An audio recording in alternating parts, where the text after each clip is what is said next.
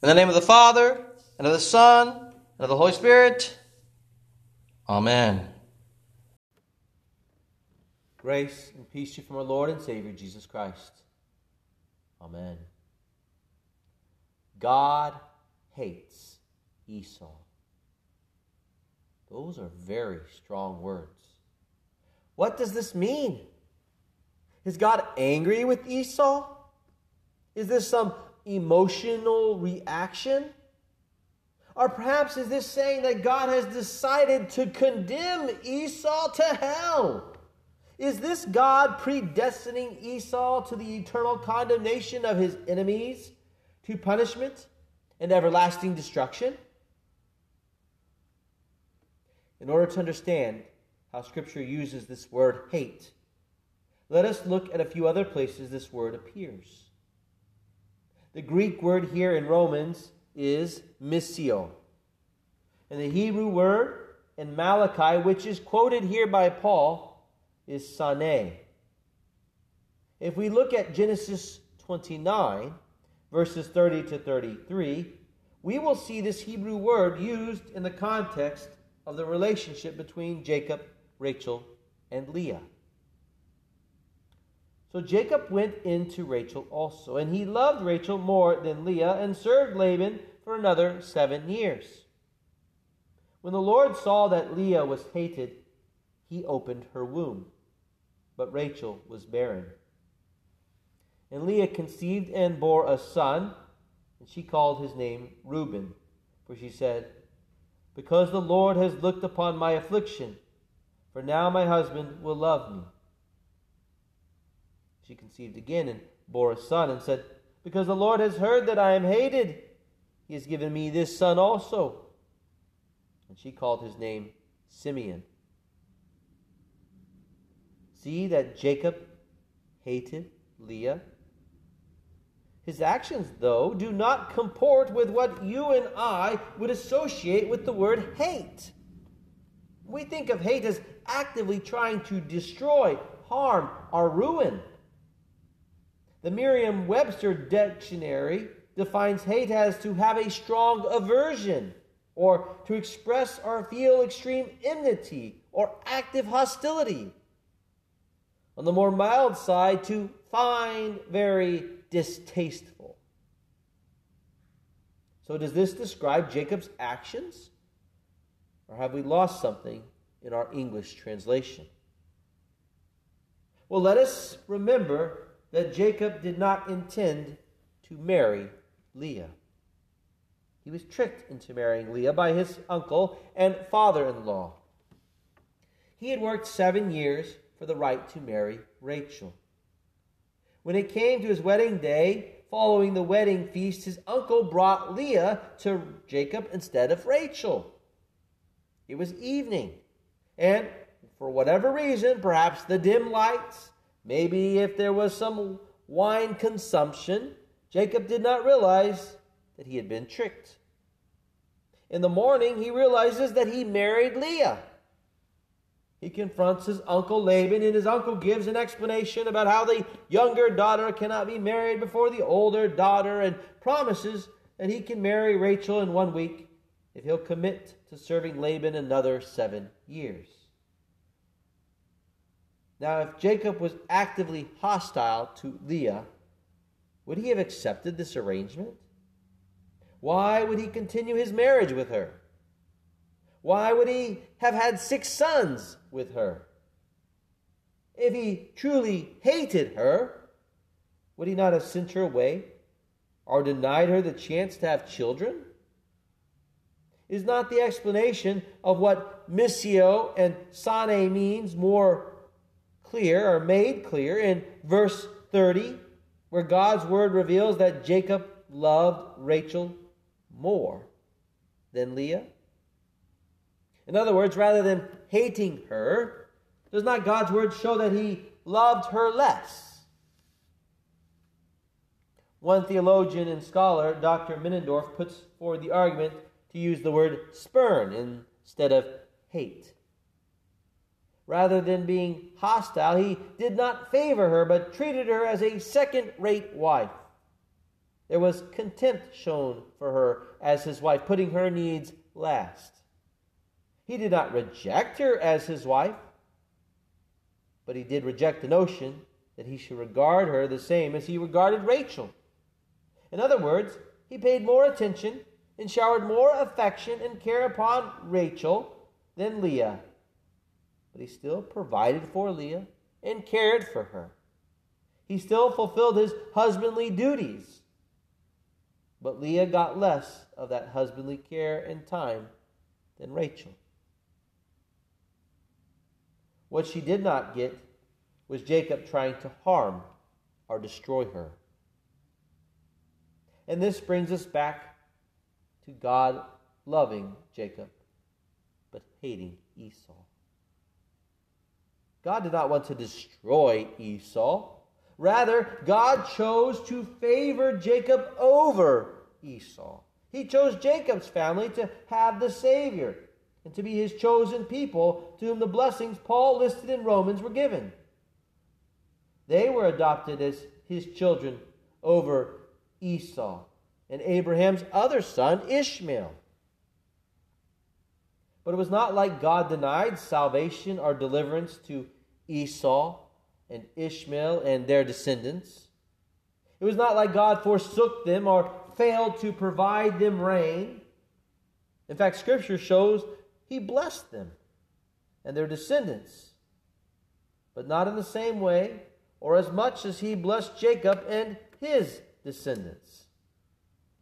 Just as you provide for your own children above and first before you would help or provide for someone else's children, so God looked with favor upon his adopted people, his children, and acted for their benefit first and foremost, and then provided also for all other people. His favor was also shown in the other blessings that the people of Israel had. They witnessed many different appearances of God's glory throughout their history.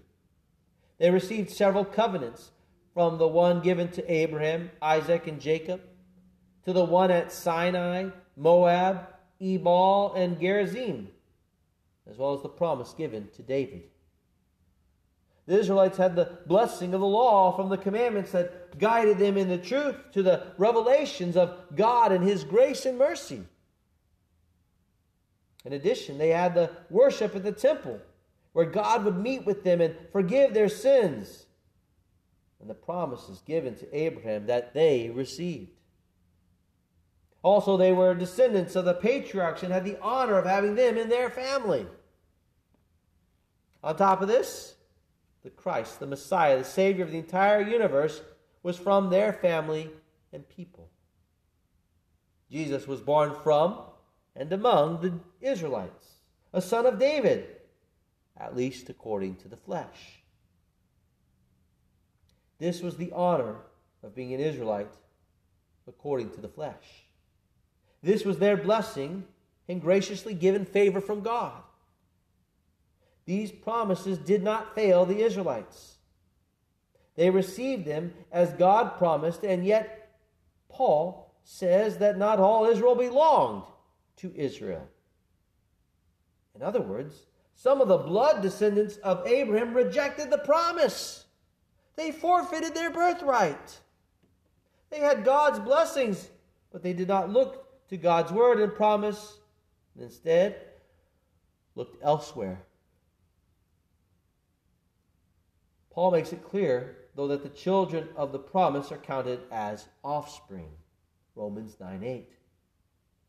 He cites Isaac and Jacob as examples of this. It was not merely the blood descendants of Abraham and Isaac, otherwise, Ishmael and Esau would have had the same blessings, though the blessing was given by God's promise. And this is the key point that Paul is making. The Israelites are not blessed merely by their blood relationship to Abraham, they're blessed by God's promise to Abraham a promise extended especially to them as Abraham's descendants, but a promise not attained by blood nor by works. For Jacob was chosen even before his birth to have the Messiah in his family line, and Esau was rejected for this purpose, even though they both had the same father and mother. As we look at all these accounts in the Old Testament, we see how God acts. He is gracious, calling whom he calls. It begins with God and not with us.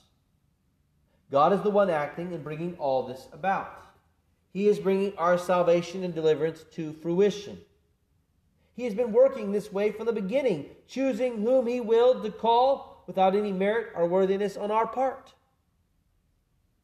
And this is God's purpose and choice to extend grace and mercy to people through His call, through His word, through His promise spoken and given unto man. God's word did not fail. He did exactly what he said and promised he would do. He fulfilled his promise to Abraham and brought forth his seed, the promised Messiah, born of the flesh and bloodline of Abraham, Isaac, Jacob, Judah, and David. Thus you can see that God's word did not fail just because some Israelites will not be saved. These blood descendants have rejected their place in honor and favor of God. Just because they have turned their back on God's gracious choice of them does not mean that God's word and promise have failed. Rather, what God chose and promised, He enacted, regardless of what Israel did or would do.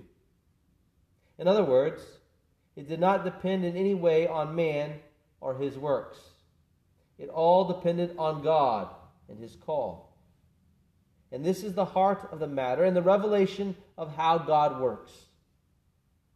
As Romans 4:17 revealed, our God is the God who calls into existence the things that do not exist. This is how God has operated from the beginning of creation. God created this world and everything in it by speaking and calling forth the world from nothing. He created the material and matter of this world. And He created order and structure, a world with plants, animals, and people, even though such never had been before. God created and brought forth life and everything else in creation by His word, by His call that it should be, that it should exist. Our hope and confidence then lies in this very fact the very nature of who God is. He is the gracious God who created out of nothing what now is. He is the gracious God who created out of nothing a solution for our sin. He's the gracious God who called his Son to go forth and die for you and me. God acted for us, for the Jews first, and then the Gentiles. God died on the cross, sacrificed for all people, for you. He suffered and he shed his blood for you. All this by his choice. For he decided to act to bring salvation where there was none. Here is his gracious solution in action, for this is who he is. And this salvation he has delivered to you. He has called you. So dispense with any notions of your family bloodline, your heritage, whether Jew, German, Lutheran, LCMS, or any other quality or aspect about who you are or from where you came.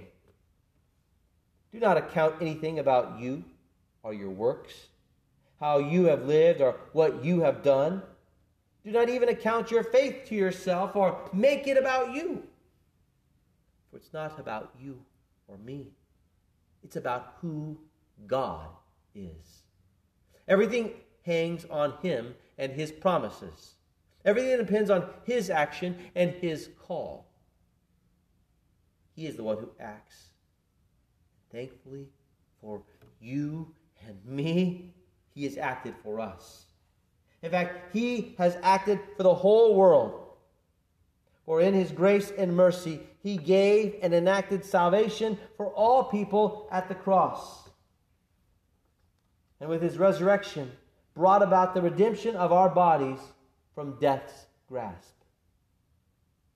By God's gracious action and call, he made you a child of promise, one of his very own adopted children through baptism.